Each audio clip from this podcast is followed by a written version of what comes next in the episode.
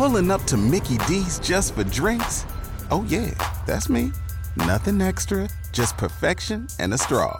Coming in hot for the coldest cups on the block.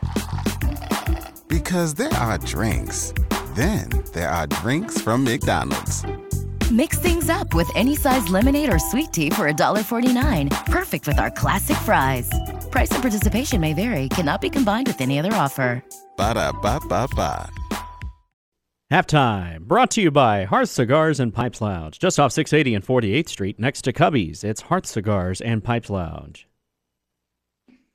Uh, Chris in the Equitable Bank inbox says if Nebraska moved to the Missouri Valley, we might finally be able to win more than four football games per year. So that's a plus. Mm. It's coming, folks. Nebraska will be in a bowl game this year. I'm in that Uh, mindset. look at, I agree. I, I said I'm it. in that mindset. I, I said it. It's uh, March second. Nebraska will be in a football in a bowl game this year. now that's madness. They're not. They're the the culture is not is as bad shape as it appeared. They will be in a bowl game. I'm with year. you. They'll be in a bowl game this year. Yeah. No, no, I might be the first to say that. They'll be in a bowl game this year. The I'll goal at put, home- Put it on the board. They'll be in a Yeah. bowl game this year. They might be six and six, which is Hmm. which is perfectly fine. Put it on the board. Nebraska football will be in a bowl game this year. We will. The goal at home is to make two bowl trips next year, and we fully plan on doing that. Six and six is more than fine. Absolutely. I mean, for God's sake, there were so many bad teams that were playing in bowl ga- that were bowl eligible last year, and and and as bad as Nebraska's season was, not only two uh, wins away from being in a bowl game. Mhm. You, you're telling me you can't find a way to win six games? Mhm. Again, I don't think it is as bad as I thought it was. Keep talking about the fabric, um, and I think day to day, leading to Saturday, they will be in a better position to find two more wins on a schedule of okay, we're not going to have those just mind-boggling losses. Now, I expect it to be a, a choppy year, but again, you got to go. I got to do six football games. Six football games would be a huge step for Nebraska football. They'll be in a bowl game next year. You could take three right off the bat Yeah. from last year and say flip them in the wins. I, don't. I don't want to. I want to do that because winning is hard. Yeah. but they are they will have better tools to find a way to win Mhm. at least six football games next year. I, I truly believe that. And and in the last month I've been convinced of that, the way they are operating.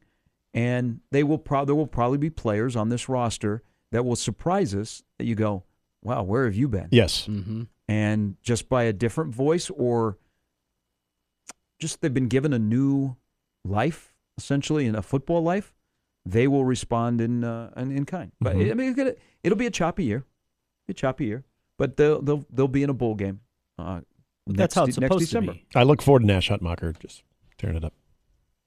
yeah Hmm. That's one of those names I think a lot of people are wondering. Come on. But well I mean there'll be some guys that probably will play but they won't play as much as maybe they played last year Mhm. It's all about competition, which which will go a ways. I mean, there's a from day one they've had nothing but competition. I mean, everything they do seems to be competition. Everything they do on their staff seems to be about competition and getting better. Yeah. But and that's I know we've talked about it so many times. This spring is extremely fascinating from that standpoint alone. As much as uh, and I know some people don't even get into spring, and that's fine. I know some people don't even care about the spring game. That's fine. But this one when you look at the scholarship number right now, when you look at the competition, you have the next wave of college football's free agency transfer portal window Like, this is going to be a, a very, I- dare I say, intense spring practice. I mean, Trev already said it's going to be a more physical game last night, he said, as far as the spring game. But Well, that- the that- practice, the competitions, uh, that's going to be great. That's a direct result of of the fan base, which was like, I- paid to watch this crap that I saw last spring game. I, I don't. That was not a, I know people took it as a, as a as a slight at Frost. It is more. Last year's spring game made so many people mad Mhm. that reached out to the athletic department to say, "What was this garbage?" Yeah. And Trev, as a football guy, was uncomfortable with the game was a farce. Mhm. And so that's a little bit of the discussion of, and and I, it wasn't really it wasn't Trev saying to Matt, "Hey, this is what I want the spring game to be." It was more Matt saying, "No, no, what's your philosophy on a spring game?" He's like, "We're going to play it like a normal game in front of 90,000 people. We're not going to you know, make it a joke. Right. We want it to be a true thing and especially this year where, you know, you'd like to see guys in that that setting. Mm-hmm. So I I know it came across maybe as a to last year. It was more of people were not happy at all. Yeah. That they and even if you paid 10 bucks, you paid 20 bucks, whatever you got was not sufficient. And and and a football guy that back, you know, in spring football has changed the importance of it. Back when he was playing, that game was completely different and it'll never be like that again like we have now, but can't be what it was last year. Right. Yeah, they're they got besieged by people that were pissed that that game was just kind of uh, it was basically flag football. Mhm. And so The and, thud and- period and wasn't- and wasn't a success. whether the, the the previous staff or this new staff was going to be here, uh, that was not going to happen uh, again. All right, sips coming up uh, here in a little bit. We've been uh, talking. If you missed our opening, uh, I was a big fan of what Georgetown did last night. Embarrassing. It was god awful. You're having your airing of grievances with the Kansas uniforms yesterday. That Georgetown take was even better. See, I don't think it was an airing of grievances. I think it was just plain fact that Georgetown basketball last night stole people's time and money by showing up in Omaha and not wanting to compete. Mhm. And when you're playing a team like Creighton that is like, here we go, and they smack you in the mouth, and you're like, you deserve all the scrutiny. And I mean, I feel bad for the kids. They- You know, the, the, they got a dead man walking as their head coach yeah. That that was that was horrible, absolutely horrible last night. But I believe that the caretakers of Georgetown basketball will make it right, and you can do that in basketball. hmm Okay, in in the Power Five, it just takes a couple of players Yep. to flip it. Look at Maryland.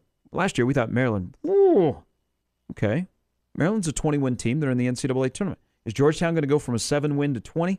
Probably not. You know, maybe there's the right coach that's Sure. out there that could do that, but Yeah. they're going to be much improved, which is all part of the Big East landscape where the Georgetowns and your major markets, Chicago, New York City, and DC, are at the bottom. Mhm. Okay. Georgetown is bad. DePaul is bad. Bob writes into the Equitable Bank inbox since you're talking about basketball conference membership, can Val Ackerman do something to make DePaul, Georgetown, and St. John's step up their program and bring in better coaches?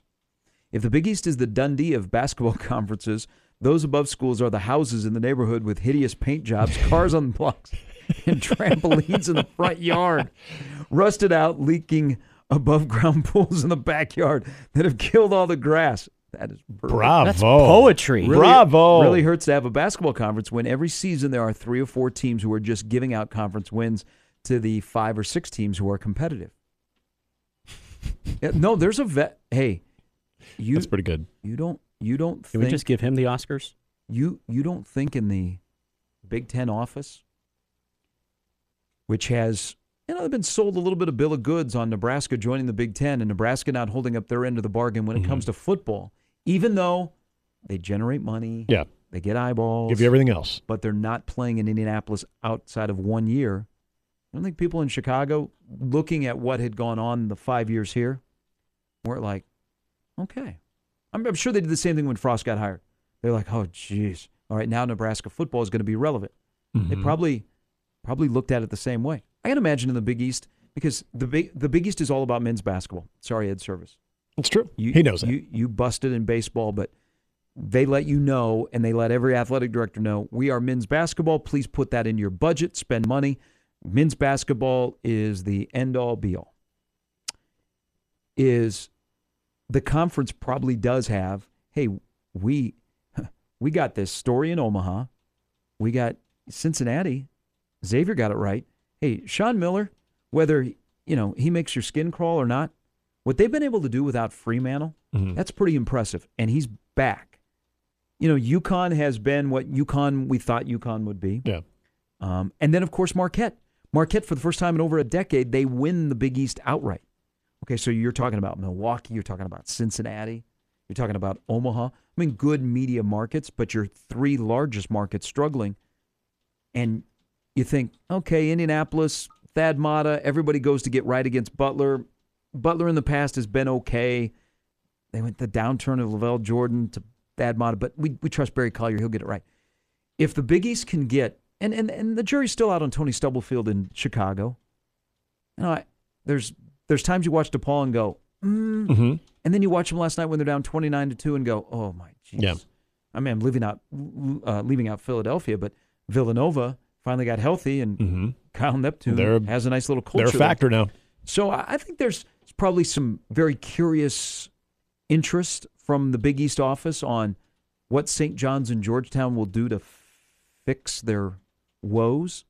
It does sound like Mike Anderson's going to be back. We know Patrick Ewing will not be back. Right. But yeah, I think any commissioner loves their top teams, but loves depth. Mm-hmm. You don't think Greg Sankey, he loves that they are kind of top heavy in football and two teams basically carry the the other 12. But he probably gets a little giddy when the Vanderbilts and the Yeah. Kentuckys in the sport of football actually have some success. Yeah, and the that's why the the Georgetown hire is going to be huge. I mean, it, it it's not just for Georgetown's basketball program and what their presence will be going forward, but It's great for the brand. it's it's the presence in the Big East because when you think about the original Big East and you think about Georgetown and you think about those other programs in the New York media market, if you look at those and you're thinking, okay, now what's your move? And look, Seton Hall might have got their guy, but you know St. John's, you need those programs to be more consistent, and and I do wonder how much pressure that that will kind of put on some of those other schools, depending on who Georgetown ends up getting. But I, I the the Dundee that wow that what a what a great what a great analogy there. That's one on of the the, best East. ones since That's I mean fantastic. since I've been here. But yeah, I mean, I, I, it's it's a huge hire not just for Georgetown but for the Big East uh, on who it will be. And, you're right when you think of the sport of basketball. It's, I think it's a lot more realistic for a let's say a seven win college basketball team to get closer to 20 than it would be maybe a two win college football team to get to, to seven wins the following year. I mean, the Big East is every year probably going to be good enough to get five to six teams Yeah. in. You don't think they'd be jonesing if they got nine in, and basically two teams were left at home? Mhm. Yeah, it, if you were if you identify yourself as an all, I'm a men's basketball conference. Everybody else, you're going to benefit. Just trust us. You're you're wanting all of, all of your teams to be highly competitive, and that you can put nine teams in the uh, NCAA Right. tournament. I mean, that's what ba- that's what the next commissioner of the Big Ten is.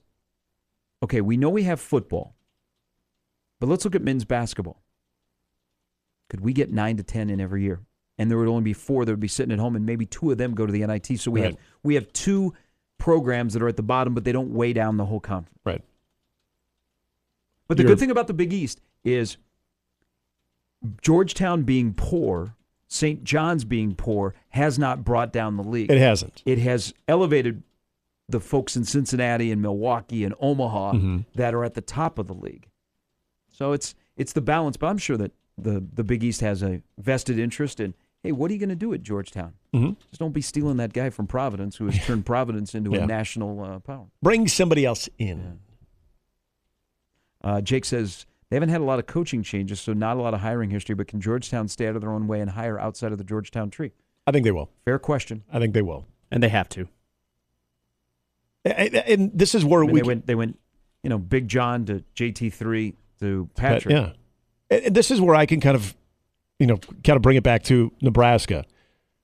And, and I don't know what the, the hunger is for Georgetown basketball fans and in how they interact or communicate their frustration with the product on the court.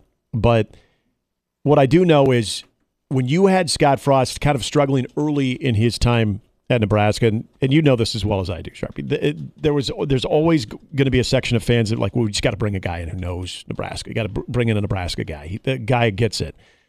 When you watch Scott Frost fail, and by the time that that thing ended, there was very little anyone could say as far as well, didn't get enough time. I think everybody just kind of conceded, yeah, this is this isn't working.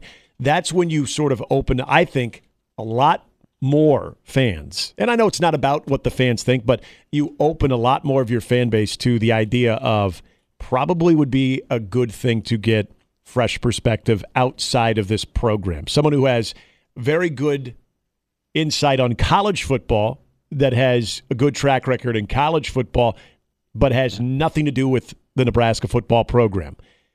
I feel like Georgetown in a similar situation is now seen the the Georgetown guy, and you've seen how that's looked now, especially with Patrick Ewing. Where I think you have to be open. In fact, not even open, but maybe you are more strongly encouraging Mister Outside Hire. All right, Steve Sipple's coming up in uh, just a bit. It's uh, mornings with Sharp and Hanley on sixteen twenty the zone. Pulling up to Mickey D's just for drinks? Oh, yeah, that's me. Nothing extra, just perfection and a straw. Coming in hot for the coldest cups on the block. Because there are drinks, then there are drinks from McDonald's. Mix things up with any size lemonade or sweet tea for $1.49. Perfect with our classic fries. Price and participation may vary, cannot be combined with any other offer. Ba da ba ba ba.